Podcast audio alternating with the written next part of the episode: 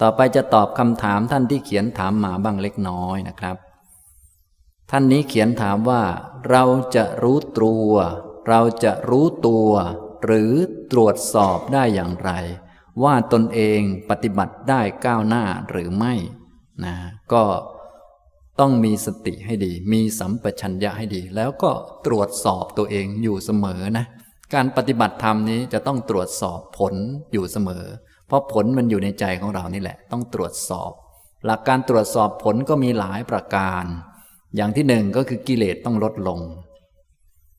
ถ้ากิเลสยังเท่าเดิม แสดงว่าปฏิบัติผิด ง่ายๆ เท่านี้ไม่ยากมากนะกิเลสต้องลดลง ถ้าโกรธก็ต้องโกรธน้อยลงกว่าเดิม ถ้าสมมุติว่าแต่เดิมเคยเป็นคนโกรธมาก ในเรื่องเดียวกันนี่นะ ถ้าปฏิบัติถูกต้องความโกรธก็จะลดลง นะอย่างนี้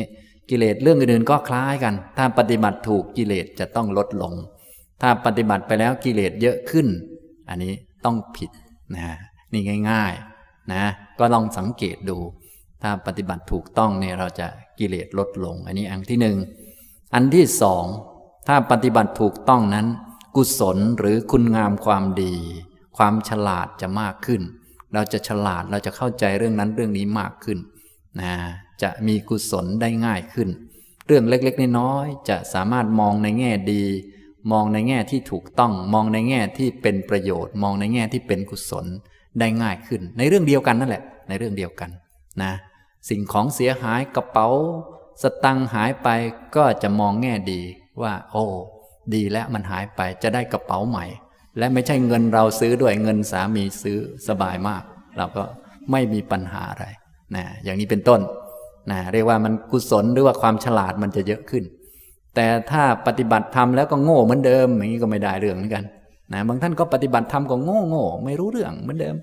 ขนาดนั่งสมาธิ ดิฉันนั่งสมาธิแล้วปวดหลังจะทำยังไงคะกระดิกได้บ้างไหมคะ จะตายแล้วนะขนาดนั้นนะปวดหลังมันยังไม่รู้จะทำอะไรเลย ขนาดนั้นนะนะบางท่านก็นั่งสมาธิไปนั่งแล้ว มียุงมากัดที่แขนเนี่ยจะไล่ไปบ้างได้ไหมคะ เอาตอนไม่ได้ปฏิบัติธรรมมันไล่ยุงเป็นนะ พอเข้าปฏิบัติธรรมมันโง่ จนกระทั่งมันไล่ยุงไม่เป็นนะเอากันขนาดนั้นนะเนี่ยปานนั้นยังนึกว่าตัวเองจะฉลาดขึ้น เพราะการนี้อยู่ นี่มันเหลือเกินนะคนเรา ต้องดูสักนิดหนึ่งเถอะนะ ปฏิบัติให้มันฉลาดขึ้นสักหน่อยหนึ่ง อย่าไปอะไรเรื่องโง่ๆนี่เราก็รู้กันอยู่แล้ว เราก็โง่พอกันแหละ แต่ว่าปฏิบัติเนี่ยไม่ใช่ปฏิบัติให้มันไม่รู้เรื่องอะไรเลย ต้องปฏิบัติให้มันฉลาด เป็นคนรู้เหตุรู้ผลมากขึ้น เป็นคนที่จัดการอะไรอะไรได้มากขึ้น ไม่ใช่ทำอะไรก็ไม่รู้เรื่องเลย ไม่ใช่อย่างนั้น เพราะตอนฝึกเบื้องต้นเราก็บอกแล้วว่า ที่ฝึกนี้ฝึกให้มีสติสัมปชัญญะสัมปชัญญะก็คือปัญญารู้เหตุผลนั่นแหละ เราจะต้องเก่งขึ้นฉลาดขึ้นนะนี่ อันที่หนึ่งที่ต้องตรวจสอบดูก็คือกิเลสมันลดลง อันที่สองคือกุศลมันเยอะขึ้น เกิดได้ง่ายขึ้น มากขึ้น เราจะเห็นในชีวิตของเรา ที่กุศลเนี่ยแต่เดิมมันไม่เคยเกิดกับเหตุการณ์นี้มันก็จะเกิดได้มากขึ้นนะเกิดกุศลได้มากขึ้นนะต่อไปอันที่เท่าไหร่แล้ว ข้อที่สามนะข้อที่สามก็คือจิตของเราก็จะปลอดโปร่งสบายขึ้น ปลอดโปร่งสบายนะ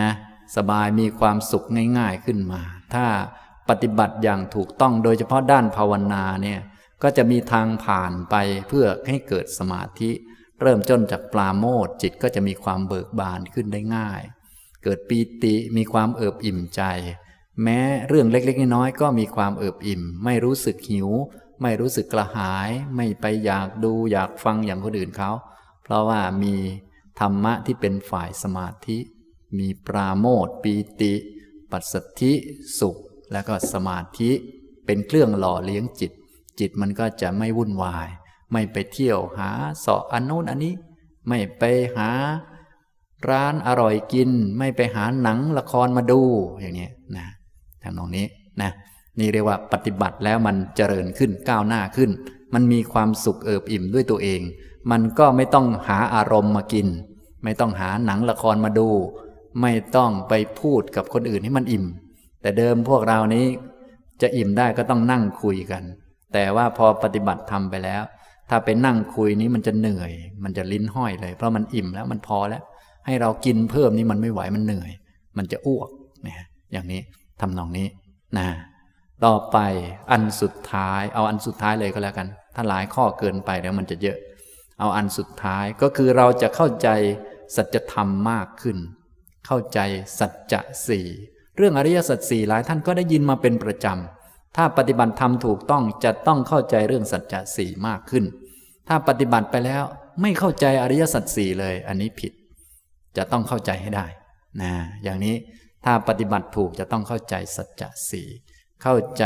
ทุกว่าคือขันห้าทำไมขันห้ามันเป็นทุกข์และเหตุเกิดทุกข์มันคืออะไร ความดับทุกข์มันอยู่ตรงไหนเนี่ยมันก็จะเข้าใจนะอย่างนี้ นี่เป็นตัววัดตัวตรวจสอบเบื้องต้นนะครับ ต่อไปอีกท่านหนึ่ง มีความรู้สึกว่าการจะละกามฉันทะนิวรณ์เป็นเรื่องที่ค่อนข้างยากมากสำหรับตนเอง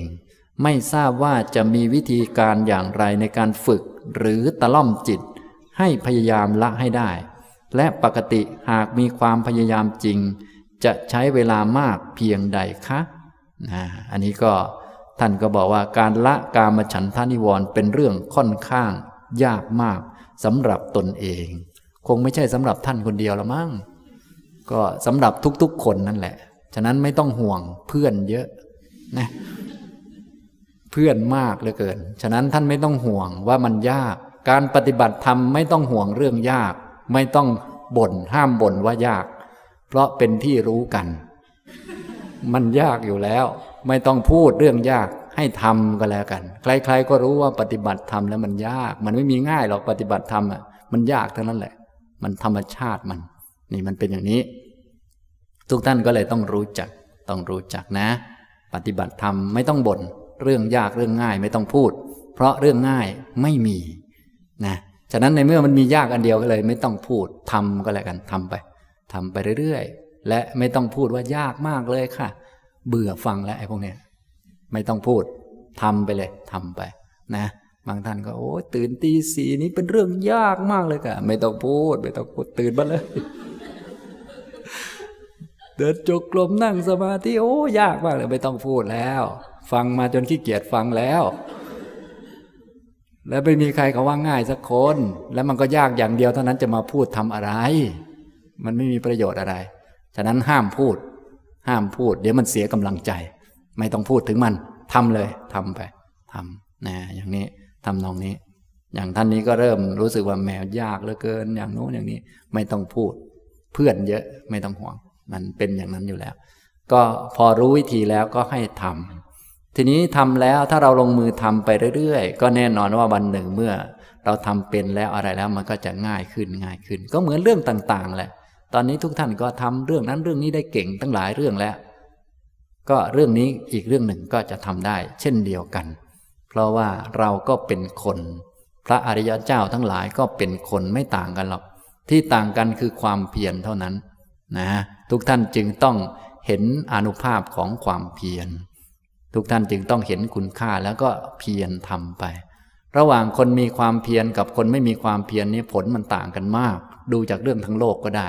คนไม่มีความเพียรนอนเล่นเฉยๆกับคนมีความเพียรทำมาหากินทำงานเรียนหนังสือก็จบถึงด็อกเตอร์ก็ได้ มันต่างกันมาก ที่ต่างกันนี้ไม่ใช่ที่เป็นคนหรอก ที่ต่างกันมันเป็นเพราะความเพียร มันทำต่างกัน มันเพียรต่างกันนะอย่างนี้ทำนองนี้ ฉะนั้นในเมื่ออนุภาพของความเพียรมีอยู่ ท่านแค่ลงมือทำอย่ากลัวที่จะทำทำบ่อยๆทำไปเรื่อยนะเนี่ยมันก็ได้ผล และแน่นอนผลมันก็จะต่างกับคนที่ไม่ทำความเพียรมากอย่างที่เรียกว่าคนละเรื่องกันไปเลยทีเดียว นะ อย่างนี้ทำนองนี้ โดยมากพวกเราจะนึกว่าพระอริยะนี้ท่านต่างจากเรา เพราะอย่างนั้นเพราะอย่างนี้ แต่จริง ๆ แล้วไม่ได้ต่างจากเราเพราะอันนั้นอันนี้หรอกต่างเพราะท่านทำเท่านั้นเอง ท่านลงมือทำส่วนพวกเรามันไม่ลงมือทำเท่านี้แหละ นะพอเข้าใจไหมอย่างเนี้ยเออเท่านั้น ทำไมพระอริยเจ้าท่านตื่นเช้าได้ ก็เพราะท่านทำท่านตื่นเช้า แล้วทำไมเราตื่นเช้าไม่ได้ ก็เพราะเรายังไม่ได้ทำนะเท่านี้แหละนะมันยากตรงนี้มันยากตรงทำเนี่ยนะอันนี้ก็ว่ากันไปนะครับ สรุปแล้วให้ท่านมีความเพียร ความเพียรเป็นความกล้าหาญบากบัน่นสู้ไม่ถอยอดทน ก็อย่าลืมกระตุ้นตัวเองบ่อยๆนะวิธีกระตุ้นก็มองไปที่ ปฏิปทาของพระพุทธเจ้าและเหล่าพระอริยะทั้งหลายไว้เป็นพื้นฐาน เพราะทางอันนี้เป็นทางของผู้กล้าหาญของผู้ที่มีความเพียร ไม่ใช่ทางของคนขี้เกียจไม่ใช่ทางของคนบ่นว่ามันยากเย็นลำบากลำบน พวกเราที่เป็นสาวกนี่มันเป็นวิธีที่ง่ายที่สุดแล้ว ไม่มีวิธีไหนที่ง่ายกว่านี้ นอกจากนั้นจะต้องยากกว่านี้ เช่นเป็นพระพุทธเจ้าที่จะต้องยากมาก ท่านคงรู้ว่ายากยังไงบ้าง ตั้งแต่บำเพ็ญบารมีจนกระทั่งชาติสุดท้ายก็ยังยากอีกนะ วิธีพวกเรานี่ง่ายที่สุดแล้ว ง่าย ง่ายสุดๆแล้ว บางท่านง่ายกว่านี้มีไหมคะ ยังจะง่ายอีกเหรอนี่มันง่ายที่สุดแล้วจะบอกให้ ไม่มีอันง่ายกว่านี้แล้ว เป็นสาวกเขานี่แหละ ง่ายสุดๆแล้ว ง่ายที่สุดแล้ว เป็นสาวกของพระพุทธเจ้า เป็นสาวกในแบบโนเนมด้วยนะ ไม่มีชื่อในติดตำราอะไรทั้งนั้นแหละแอบแอบเขาอยู่นี่แหละ ง่ายที่สุดแล้ว ถ้าเป็นสาวกอย่าง ท่านภาษารีบุตร ท่านพระมหาโมคคลานะ หรือท่านองค์ต่าง ๆ ที่ล้อมพวกเราอยู่นี่ก็ยากอีกเหมือนกันแหละ ยากเหมือนกันนะฉะนั้นแบบพวกเรานี่ง่ายสุด ๆ แล้วเนี่ยนะอย่างนี้ทำนองนี้ บางท่านก็เลย โอ้โหยังยากอยู่เลย ก็เหลือเกินเลยนี่เนี่ยนี่มันเกินคนแล้วนั่นนะนะอีกท่านหนึ่งทำอย่างไรไม่ให้จิตฟุ้งซ่าน ระหว่างนั่งสมาธิหรือเดินจงกรมเพราะมักเผลอ อันนี้ก็ต้องรู้จักชี้บอกมันว่า ความฟุ้งซ่านนี้มันเป็นนิวรณ์อย่าหลงไปตามความฟุ้งซ่าน ให้ตั้งสติของเราให้ดีเดินจงกรมไว้ แล้วก็เมื่อความฟุ้งซ่านเกิดขึ้นก็ชี้บอก นี้คือนิวรณ์นี้เป็นการทำงานของขัน อย่าไปยุ่งกับมัน ถ้ายุ่งกับมันมันจะฟุ้งกว่าเดิม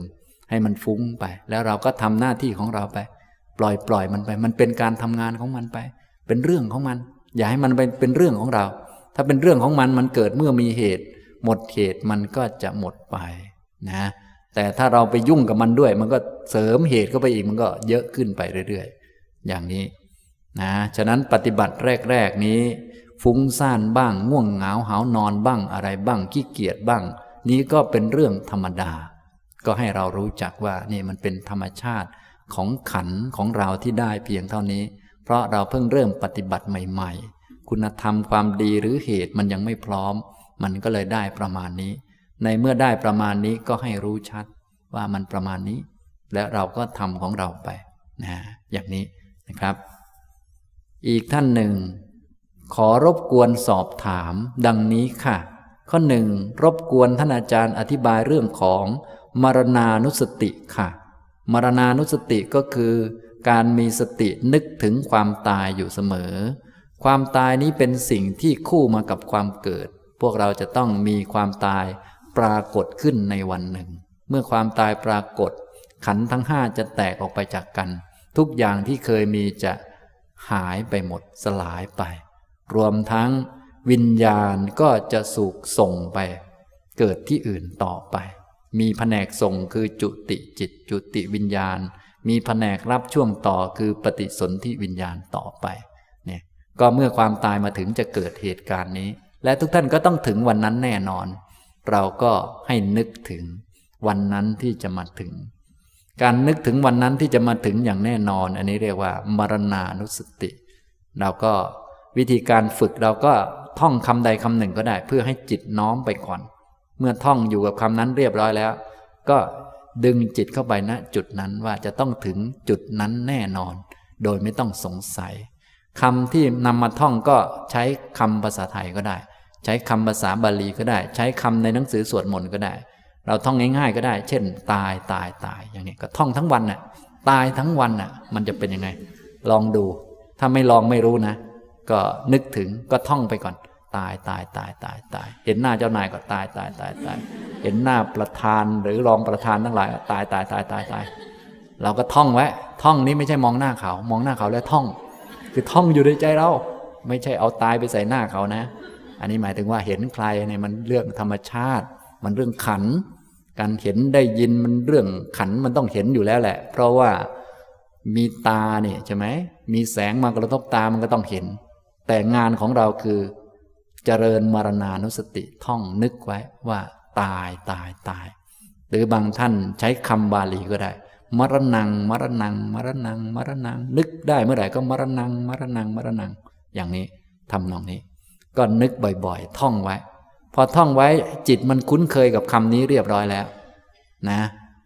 เวลาจิตมันคุ้นเคยดูได้ยังไง ก็เวลาที่เราเผลอก็ดีเดินเล่นก็ดี มันก็จะท่องคำนี้ขึ้นมา เรียกว่ามันคล่องแล้วจิตมันคล่อง ฉะนั้นต้องท่องให้มันคล่องก่อน ให้จิตมันคุ้นเคยกับสิ่งนั้นก่อน แล้วค่อยใส่ข้อที่จริงเข้าไปบอกมัน สอนมัน โดยเฉพาะตอนมีสมาธินี่ ก็บอกมันสอนมัน เพราะว่าเวลามันมีสมาธิมันจะไม่กลัวตาย มันจะคุ้นเคยได้ไวแต่ถ้าตอนไม่มีสมาธิบางทีนึกถึงความตายมันจะกลัว มันจะกลัวตัวเอง เพราะตัวเองจะเป็นผีมาหลอกตัวเอง มันงง มันเป็นบ้านะ อย่างนี้ทั้งทั้งที่ตัวเองก็จะต้องตายแต่ดันกลัวอีก คือคนมีกิเลสนี่มันยังไงมันมั่วไปหมดนะให้นึกถึงว่าตัวเองจะต้องตายดันกลัวตัวเองตายอีก เอ้ามันงง นี่คือมันไม่มีสมาธิ ฉะนั้นเวลาจะทำกรรมฐานต่างๆ ต้องดูความสามารถของเราด้วยว่ามันทำได้ไหมกรรมฐานบางอย่างมันมันหนักเกินไปก็ต้องรอให้จิตเป็นสมาธิก่อน วิธีการก็คือ ให้เราท่องให้เกิดความคุ้นเคยก่อน ท่องไว้เนี่ย ท่องไว้นี่เป็นแค่การบริกรรมเฉยๆคำว่าบริกรรมแปลว่าทำเบื้องต้นพื้นฐาน บริกรรมเนี่ยจริง ๆ มันไม่ใช่หมายถึงคำพูด แต่ทำให้เกิดความคุ้นเคย เป็นขั้นเตรียมการนั่นเองนะให้จิตของเราคุ้นเคย บริกรรมบริกรรมนี้ไม่ใช่พูดอย่างเดียวนะ เช่นเราจะดูลมหายใจเนี่ยนั่งคูบัลลัง ตั้งกายตรงดำรงสติเฉพาะหน้า อันนี้เรียกว่าบริกรรม บริกรรมแปลว่า เตรียมการนะอันนี้เรากำลังจะเตรียมการเจริญมรณสติเราก็ท่องก่อน ให้มันคุ้น คุ้นก่อน เพราะว่าความตายเราอาจจะยังไม่คุ้น เราก็นึกก่อน อย่างนี้ พอนึกว่าตายตายตายบ่อย ๆ ต่อไปก็น้อม น้อมเข้าไปว่า ตัวเราเนี่ยก็จะต้องถึงจุดนั้น ตอนนี้เป็นการเจริญมรณสติแล้วนะนึกถึงความตาย เราจะต้องตายแน่นอนเลย อย่างนี้นั่งนึกไป โดยเฉพาะตอนมีสติดีมีสมาธิดี ก็นั่งนึก ให้มันมีความสงบอยู่กับความตายนะเพราะจริง ๆ ความตายมันเป็นของดีนะ เวลาเราทำอะไรไม่ดีไว้ในโลกใบนี้ คนด่าคนนินทาผิดพลาดอะไรทั้งหลายในความตายมันก็จะมาชำระให้นะมันเรียกว่าสบายแล้วเราไม่ต้องโดนด่าแล้ว เคยทำชั่วไว้เยอะดินะโจทย์เพียบเลยโลกใบนี้นะความตายมาก็ดีเพื่อจะได้หายหัวไปนะก็ว่าไป นี่มันเป็นอย่างนี้ อันนี้นึกถึงความตาย วันหนึ่งจะต้องมาถึงอย่างแน่นอน ให้ทุกท่าน ท่องไว้อยู่เสมอ ตายตายตายอย่างนี้ก็ได้ มรณงมรณงมรณงแล้วก็น้อมเข้าไปในตัวเอง ว่าวันหนึ่ง อันนี้จะเกิดขึ้น จะต้องตายอย่างแน่นอน จะต้องตายแน่ ๆเลย อย่างนี้ทำนองนี้นะครับ นี่คือการเจริญมรณานุสติ มีสตินึกถึงความตาย ไม่ลืมความตาย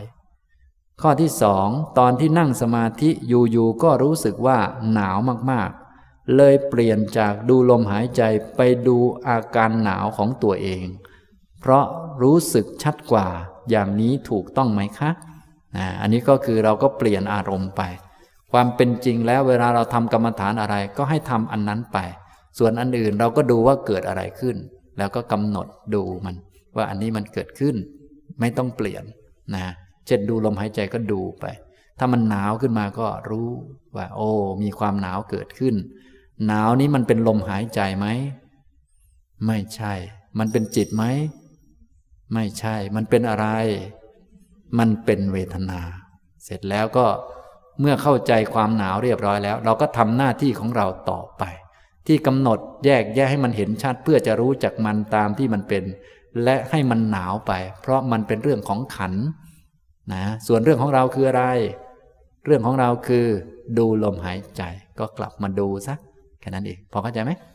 อ่าอย่างนี้ทำนองนี้ ฉะนั้นเวลาทำกรรมฐานก็ให้เราทำอันใดอันหนึ่งไว้เป็นหลัก เมื่อมีสิ่งอื่นเกิดขึ้นก็ให้ไปกำหนดรู้สิ่งเหล่านั้น เพื่อจะรู้จักมันตามที่มันเป็น จะได้ไม่ไปยุ่งกับมัน และมาทำงานของเราคือกรรมฐาน อย่างนี้พอเข้าใจไหมนะอย่างนี้ไม่ต้องเปลี่ยนกรรมฐานไม่ต้องเปลี่ยนเยอะ เพราะเปลี่ยนเยอะมันจะไม่เก่งสักอัน พอไม่เก่งสักอันนี่มันจะใช้การไม่ได้ ก็ให้เราเก่งสักอันใดอันหนึ่งก่อนนะต้องหัดที่จะทำอันใดอันหนึ่งเป็นหลัก แต่ว่าไม่ใช่อยู่นิ่งกับอันนั้นทีเดียว เวลาอะไรเกิดขึ้นเราก็รู้ด้วย รู้สังเกตไปเรียนรู้มัน จนเข้าใจมัน ว่ามันเป็นมัน แล้วเราก็มาทำของเรา นี่พอเข้าใจไหมครับ หัดแยกแยะนะ หัดแยกแยะให้ดีนะครับ นี่ ฉะนั้นเมื่อหนาวแล้วก็ไปดูไปสังเกตว่านี่มันเป็นเวทนา เป็นการทำงานของขันของร่างกาย ที่มันกระทบกับความเย็นหรือแอร์เป็นต้น ก็เวทนาคือความเย็นก็เกิดขึ้น ก็ตรวจสอบดูว่า พอที่ขันจะไปรอดไหมเป็นไปได้ไหม ถ้ามันยังหนาวแล้วมันก็ไปรอดอยู่ก็นั่งหนาวต่อไปได้ ไม่มีปัญหานั่งดูลมหายใจไป แต่ถ้า มันหนาวมากมันจะไม่ไม่ไหวมันจะตาย อันนี้ก็เราก็ปรับปรับ ให้มันพอเป็นไปได้ เป็นนั่งที่อื่นบ้างอะไรบ้าง หรือห่มผ้าบ้าง แล้วก็ดูลมหายใจของเราต่อไป อย่างนี้นะครับ อีกท่านหนึ่ง การเดินจงกรมข้อที่หนึ่งเท้าขวาก้าวบริกรรมพุทธข้อที่สองเท้าซ้ายก้าวบริกรรมโทกับ การเดินเร็วๆ ซ้ายก้าวขวาก้าวแล้วใจก็คิด พุทโธ พุทโธ พุทโธไวๆ อย่างไหนทำถูกต้องที่สุดหรือใช้ได้ทั้งสองกรณีนะอันที่ถูกที่สุดก็คืออันที่มันไม่เครียด อันที่มันไม่มึนหัวไม่หัวทิ่ม แล้วมันก็มีสติดีนะฉะนั้นเวลาเราฝึกนี้เราต้องรู้ว่าเราไม่ได้ฝึกพุทโธ ไม่ได้ฝึกเดิน เราฝึกสติ ฝึกให้มันรู้ตัว นะไม่ต้องไปจำกัดว่าจะต้องอันนั้นต้องอันนี้นะให้เราอยู่กับกาย แต่ทีนี้ถ้ามันไม่อยู่เราก็มีคำบริกรรมมาเพิ่มก็ได้ จะซ้ายพุทธขวาโถก็ได้ หรือเดินไปเลย รู้ตัวกายเดิน แล้วก็พุทโธพุทโธพุทโธไวๆไปเลย มันจะได้ไม่มีเวลาคิดเรื่องอื่น เพราะถ้าพุทโธไวๆนี้มันไม่มีเวลาคิด พุทโธนานๆไปเลยตนใจจะขาดไปกับพุทโธเลย เพราะถ้าใจขาดไปกับพุทโธไปสวรรค์นะ คุ้มไหมนะก็ก็คงไม่ไม่ถึงกับใจขาดล็อกนะเราไม่กล้าขนาดนั้นหรอกพวกเราเนี่ยนะอันนี้ก็พุทโธพุทโธเร็วๆไป มันก็จะไม่มีเวลาคิดเรื่องอื่น นี่ก็ดีเหมือนกัน ได้ทั้งหมดเลย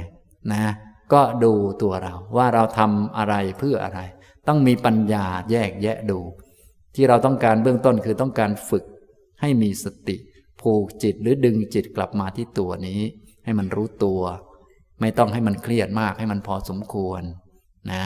เดินไปก็พุโทโธพุโทโธพุโทโธไวๆแล้วเมื่อจิตอยู่กับตัวแล้วก็หยุด หรือพุโทโธแล้วมันเครียดเกินไปก็สวดมนต์ก็ได้ สวดอิติปิโสก็ได้ นะ สวดผมขนเล็บฟันหนังหนังฟันเล็บขนผมก็ได้ สวดธาตุสี่ก็ได้ ดินน้ำไฟลม ดินน้ำไฟลม อย่างนี้ก็ได้นะชอบอันไหนครับเนี่ย ก็เลือกสักอันนะ นะ บางท่านอันไหนก็ไม่ได้เลยค่ะ อันนี้ก็จะเกินไปคนเรานะ มันต้องมีอันได้สักอันแหละนะ ก็หาอันที่มันถูกจริต ถูกจริตคือมันไม่เครียดนะมันไม่เครียดมันสบาย โดยเฉพาะบทที่จิตเราชอบด้วยยิ่งดี คือบริกรรมสวดแล้วแม้มันชอบมากมันอยู่ตรงนี้นิ่งเลย อันนี้ยิ่งดี มันจะได้พออยู่นิ่งแล้ว เราก็จะได้ตะล่อมมันว่า แกดูกายซะนะให้อยู่กับกาย อย่างนี้ทำนองนี้นะครับ ต่อไปอีกท่านหนึ่ง เรียนท่านอาจารย์สุภีขณะนั่งสมาธิเกิดมีชีพจรเต้นอยู่กลางลำตัว มีหลากหลายจังหวะ เช่น เข้าออกขึ้นลง ม้วนเข้าม้วนออก จนถึงการเต้นทีๆจนหายไป และเหมือนหยุดหายใจ นานสักพักก็กลับมา ดีใจด้วยนะครับ ถ้าหยุดไปเลยก็เดี้ยงเลยเนี่ยนะกลับมาแล้วไม่เป็นไร เต้นตามจังหวะข้างต้นใหม่ วนเวียนแบบนี้เรื่อยไปคำถาม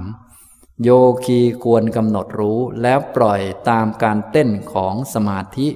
หรือควรกำหนดหยุดแล้วกลับมาที่ฐานของการเข้าออกของลมหายใจนะ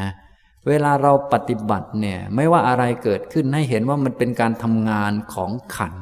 อันนี้เป็นการทำงานของรูปขัน เราอย่าไปยุ่งกับมัน ให้รู้จัก ให้มีสติให้ดีแล้วก็ดู ถ้ามันทำงานของมันเองเป็นอย่างนี้เราก็ดูมันว่า ตอนนี้มันเป็นอย่างนี้นะ ก็ดูอย่างสบายๆสังเกตว่ามันเป็นอย่างนี้นะ อย่างนี้ทำนองนี้ เมื่อสังเกตจิตอยู่กับกายแล้วเราก็สังเกตไปที่ลมหายใจเข้าหายใจออกนะ อย่างนี้ทำนองนี้นะอันนี้เราไม่ต้องไปหยุดไปอะไรต่อมีอะไร ไม่ต้องไปวุ่นวายกับมัน บางท่านก็เอ้ยถ้ามันเป็นอย่างนี้ เรากำหนดให้มันหยุดไปซะให้มันเป็นนั่นเป็นนี่ไม่ต้อง ให้เรารู้จักว่านี่ มันก็เป็นการทำงานอย่างหนึ่งของร่างกายเราของธาตุในร่างกาย เพราะธาตุในร่างกายบางทีมันก็ต้องปรับตัวเนื่องจากว่าแต่เดิมเราไม่เคยนั่งสมาธิ เคยแต่นั่งเล่นนั่งโน่นนั่งนี่นั่งนั่น มันก็เป็นอีกท่าหนึ่ง เรียกว่ากายของเรายังไม่ถนัดหรือว่ายังไม่พร้อมกับการนั่งสมาธิมันก็ต้องมีการปรับตัว เช่นบางท่านตอนที่ มีการปรับตัวนี้จะเกิดหลายอาการ เช่นอะไรบ้าง เช่นนั่งไปสักพัก จะปวดหลัง อันนี้ก็ต้องอดทนเพื่อจะปรับธาตุบางท่านรู้สึกว่าแน่นหน้าท้อง แน่นหน้าอก อันนี้ก็ต้องอดทน เพื่อจะปรับธาตุเพราะว่าสักหน่อยมันจะปรับ ปรับแล้วมันก็จะนั่งสบายเองภายหลังนะบางท่านขาสั่นดื้อๆมา จะตายแล้วเวลานั่งดูทีวีไม่เคยตายนะ แต่นั่งสมาธิจะตายแล้ว นี่มันเกินไปแล้ว มันเกินไปแล้ว แสดงว่าธาตุของเรามันไม่เหมาะกับกรรมฐาน วิธีการที่จะให้มันเหมาะก็คือปรับมัน วิธีปรับคือทำนานๆนะหลักมันเป็นอย่างนี้นะฉะนั้นถ้าตอนนี้มันปรับแล้วมันยังสั่นอยู่งั้น ท่านก็ไปเดินจงกรมก่อน เดี๋ยววันหลังเอาใหม่ เดี๋ยวทำบ่อยๆเดี๋ยวมันก็ได้นะไม่ต้องไปรีบ ไม่ต้องไปบีบคออะไรมันมาก เอาพอดีพอดี หน้าที่ของเราคือฝึกให้มีสติ แต่ถ้าธาตุคือร่างกายของเรามันปรับนั่งได้นานมันก็ดีกับเราด้วย ฝึกปฏิบัติได้ดีด้วย ฉะนั้นเราจึงควรปรับธาตุไปด้วย ให้มันทำสมาธิได้นานๆ เพราะร่างกายของเรามันก็ฝึกมันได้ ฝึกให้มันเคยชินกับกรรมฐาน เคยชินกับการนั่งนานๆมันก็ทำได้ เคยชินกับการเดินจงกรมมันก็ทำได้ ถ้ามันไม่เคยชินเนี่ยเดินแป๊บเดียวก็จะเมื่อย แต่ถ้าเมื่อยแล้วเราฝืนเดินไปสักพักหนึ่ง ธาตุในร่างกายมันก็จะปรับใหม่ มันจะเปลี่ยนเปลี่ยนท่าใหม่ อย่างนี้ทำนองนี้ เราต้องการปรับจนกระทั่งว่า เวลาเดินจงกรมนี้เดินได้นานเป็นหลายชั่วโมง เวลาไปเดินช้อปปิ้งสิบนาทีหอบแห้งๆเลย เราจะปรับจนขนาดนั้น พอไหวไหมครับอย่างนี้นะบางท่านว่าตอนนี้มันกลับกันอยู่ เดินช้อปปิ้งนี่ตั้งหิ้วของหิ้วอะไรสามชั่วโมงไม่เป็นอะไรเลย เดินจงกรมแค่หิ้วมือตัวเองเท่านั้น สิบนาที แข้งปวดขาปวดไปหมดเลยนี่มันเป็นขนาดนี้นะเนี่ยเราก็เลยต้องฝึกมัน ทุกอย่างมันฝึกได้หมดนะแน่นอนเราฝึกด้านจิต ฝึกความรู้ตัวเป็นหลักนี่คือด้านจิตนะนี่คือหลัก แต่ด้านร่างกายนี้มันต้องปรับธาตุเพราะธาตุสี่มันเป็นเครื่องมือฉะนั้นถ้าเครื่องมือมันดีมันเหมาะมันก็นั่งสมาธิเดินจงกรมมันก็ได้งาน ตอนปรับนี้จะมีอาการหลากหลายประการ แบบท่านนี้ก็เหมือนกัน ก็ไม่ต้องไปว่ามัน ให้ดูและบอกว่านั่น รูปประขันมันทำงาน เราอย่าไปว่ามัน อย่าไปหยุดมันอย่าไปอะไรอะไร อย่าไปเครียด แล้วก็อย่าไปเกรงอะไรมาก ให้ปล่อยปล่อยไป ให้เป็นการทำงานของขันให้เรามีสติไว้ ถ้ายังดูลมหายใจไม่ได้ก็อย่าเพิ่งดู เราก็ดูมันก่อนว่ามันจะเป็นยังไง พอว่าอ๋อมันเป็นการทำงานของขันนะเราเข้าใจมันแล้ว แล้วมันหยุดเราก็ค่อยดู อย่างนี้ พอเข้าใจไหมครับ เรื่องอื่นก็คล้ายกันเรื่องเวทนาต่างๆ ก็คล้ายกันนะแรกๆนี้อาจจะเจ็บหลังปวดหลังมั่งปวดขาบ้างขาเหน็บชาบ้างอะไรบ้าง ก็ค่อยๆทำไปเดี๋ยวมันก็ปรับได้ หรือท่านจะทนฝืนไปเลยก็ได้ เพื่อให้เดี๋ยวสักหน่อยมันก็ปรับได้นะเวลาปรับลงตัวมันก็อาการต่างๆ พวกเวทนามันก็จะผ่อนลง ความเจ็บปวดมันก็จะลดลงอย่างนี้นะครับ ต่อไปอีกท่านหนึ่ง สวัสดีค่ะท่านอาจารย์ ตอนนี้มีสถานธรรมหลาย ๆ ที่มาแนะนำให้เลิกทานเนื้อสัตว์ คือทานอาหารเจ และรับธรรมะจะได้ไปนิพพานได้อย่างเร็ว เป็นแบบทางลัดจริงหรือไม่คะอาจารย์ ช่วยตอบปัญหา ไขข้อข้องใจนี้ด้วยนะคะ ไม่จริงนะ ไอ้ทางลัดไปนิพพานโดยการเลิกกินเนื้อสัตว์นี้ไม่มีนะ และทางลัดจริง ๆ ก็ไม่มี ทางมันมีอันเดียวคือมรรคมีองค์8และการจะไปมรรคมีองค์8มันก็ต้องเดินตาม เอกายนมรรคที่พระพุทธเจ้าของเราสอนไว้ คือสติปัฏฐานสี่มันไม่ได้เกี่ยวกับเนื้อสัตว์อะไร เนื้อสัตว์มันเป็นอาหารเฉยๆอาหารมันไม่เกี่ยวกับนิพพานอะไรหรอกมันเกี่ยวกับร่างกาย ถ้าเราทานเนื้อสัตว์แล้วร่างกายเราไม่ดี มันป่วยเยอะก็เลิกไป ก็ไปกินผักกินหญ้าไปนะก็ไม่มีปัญหาอะไร ไม่เกี่ยวกับการบรรลุอะไรเลย ไม่เกี่ยวกันโดยสิ้นเชิง เป็นคนละเรื่องกันไปเลยนะ ฉะนั้นพวกเราจึงต้องมีความเห็นให้ถูกต้องว่า ตัวทางที่ทำให้ถึงความพ้นทุกข์ถึงนิพพานนี้คือมรรคแปดที่จะให้ถึงมรรคแปดก็จะต้องเจริญวิปัสสนาตามหลักเอกายนมรรค คือสติปัฏฐานสี่เป็นต้นไป โพธิปักขิยธรรม 37 ประการเนี่ยพระองค์สอนไม่หมดแล้ว ต้องอยู่ในหลักนี้ ไม่เกินนี้ต้องอยู่ในนี้ ไปเรื่อยๆ อย่างนี้ ส่วนเนื้อสัตว์ก็ดี ผักหรืออื่นๆก็ดีเป็นอาหาร ไม่เกี่ยวอะไรเลย ไม่เกี่ยว แต่ถ้าเราให้มันเกี่ยว ทั้งๆทที่มันไม่เกี่ยว อันนี้เป็นความเห็นผิด ที่เห็นผิดไม่ใช่อาหารนะ มันเอาอาหารมาเกี่ยวกับการบรรลุนั่นแหละนะ อย่างนี้ทำนองนี้ สมัยพุทธกาลนั้นก็มีพระเทวทัตนะตอนจะทำสังฆเพศเนี่ยก็เอาเรื่องนี้แหละมาเป็นประเด็นในการแยกพวก ก็บอกว่า เพื่อให้พระนี่เคร่งครัดก็ขอข้อนั้นข้อนี้แล้วก็มีอยู่ข้อหนึ่งขอว่า ขอให้พระเนี่ยในพระพุทธศาสนาเนี่ยเลิกฉันปลาและเนื้อ ฉันแต่ผักก็พอว่างั้น จะได้เคร่งเคร่งหน่อย พระพุทธเจ้าบอกว่าไม่ต้องล็อกนะ ใครใครฉันผักก็ฉันไป ใครใครที่จะฉันปลาฉันเนื้อ ถ้าเป็นปลาและเนื้อที่ไม่ได้ไปบอกเขาทำมา ไม่ได้ไปใช้เขาไม่ได้รังเกียจว่าเขาทำมาเพื่อเราก็ไม่ผิดอะไรนี่มันเป็นอย่างนี้นะสรุปแล้วคือไม่เกี่ยวนั่นเอง ท่านจะกินผักก็ได้ กินปลาเนื้อก็ได้ ไม่มีปัญหาอะไร อย่างนี้นะครับ ต่อไปอีกท่านหนึ่ง กราบเรียนท่านอาจารย์ การดูลมหายใจ ต้องกำหนดพูดอะไรหรือเปล่าคะ หรือแค่รู้สึกว่าหายใจเข้ายาว หายใจออกยาว และเวลากำหนดยุบหนอพองหนอสลับกับพุทโธได้ไหมคะ แต่ทำคนละสถานการณ์ อันนี้ก็สามกรรมฐานไปแล้วนะคืออย่าตะกะมากนะ เอาพอสมควร พอสมควรไม่ต้องเยอะหรอก เอานิดนิดหน่อยหน่อยนะ ท่านนี้ก็เอาดูลมหายใจสักหน่อยก็พองยุบสักหน่อยก็พุทโธ มันจะไม่เก่งสักอันหรือที่ผมว่านะเอาเอาสักอันนะเลือกเลือกสักอัน แล้วผมก็ไม่ห้ามนะ เอาอะไรก็ได้ แต่ว่าที่ผมสอนนี่ก็คือเอาเอาง่าย ๆก่อนนะ ก็เอาอันใดอันหนึ่งนะพอเราเอาอันใดอันหนึ่งเป็นหลักแล้ว ถ้ามีอันอื่นมาปรากฏชัดเราก็บอกว่านั้นมันเป็นขันเป็นการทำงานของขัน ให้รู้เรื่องของขัน เช่นรูปขันมันทำงานอย่างนี้นะ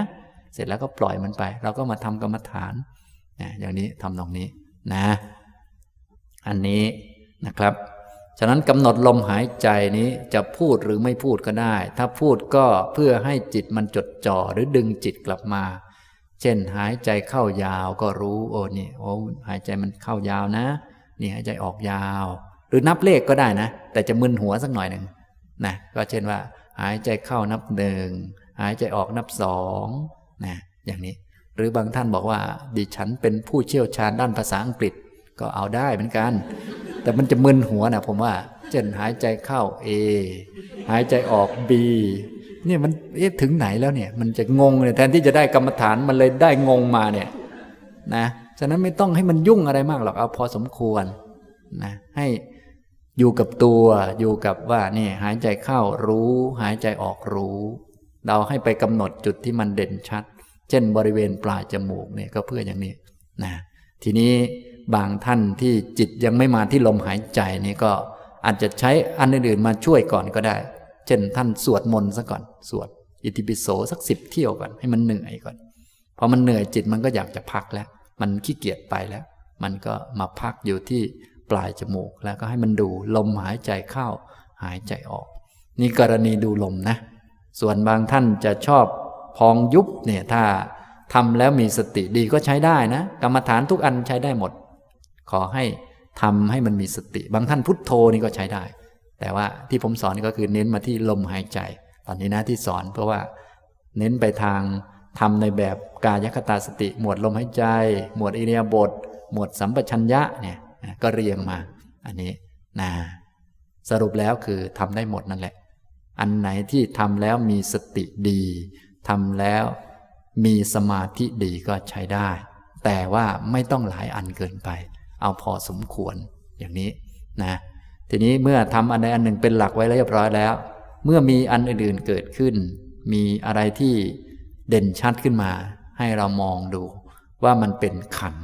เช่นความคิดเกิดขึ้น อ๋อนี่ขัน เป็นของไม่เที่ยง ความทุกข์เกิดขึ้น อ่า มันไม่เที่ยง แล้วเราก็เห็นเรียบร้อยแล้วไม่ไปยุ่งกับมันแล้ว เราก็กลับมาดูลมหายใจนี่เป็นวิธีนะ เป็นเทคนิคนะเราจะได้ไม่ไปยุ่งกับอันโน้นอันนี้อันนั้นนะครับ ให้รู้จักว่ามันเป็นอย่างนั้น แล้วเราก็มาทำงานของเราไปทำนะทำให้มันมีสติให้มันมีสมาธิขึ้นมานะครับ นี่ตอบคำถามนะครับคำถามก็ยังมีอีกเยอะนะครับ เดี๋ยวก็ค่อย ๆ ตอบไป เท่าที่ พอตอบได้นะคำถาม ก็มีคงจะมีเรื่องนั้นเรื่องนี้ปนเปกันไปมีเรื่องปฏิบัติบ้างมีเรื่องอื่นๆ บ้างตามสมควรนะครับ ท่านใดที่มีปัญหาก็เขียนมาถามได้ เขียนมา ส่วนตอบได้ไม่ได้ก็อีกเรื่องหนึ่งนะ ส่วนถามน่าได้อยู่แล้ว ถามนะมีปากกาก็เขียนได้ทั้งนั้นแหละ หาปากกาที่มันหมึกออกก็แล้วกัน เขียนมา ก็เขียนมาถามได้นะครับ เอาละบรรยายวันนี้เน้นพูดเรื่องขันห้าให้ฟัง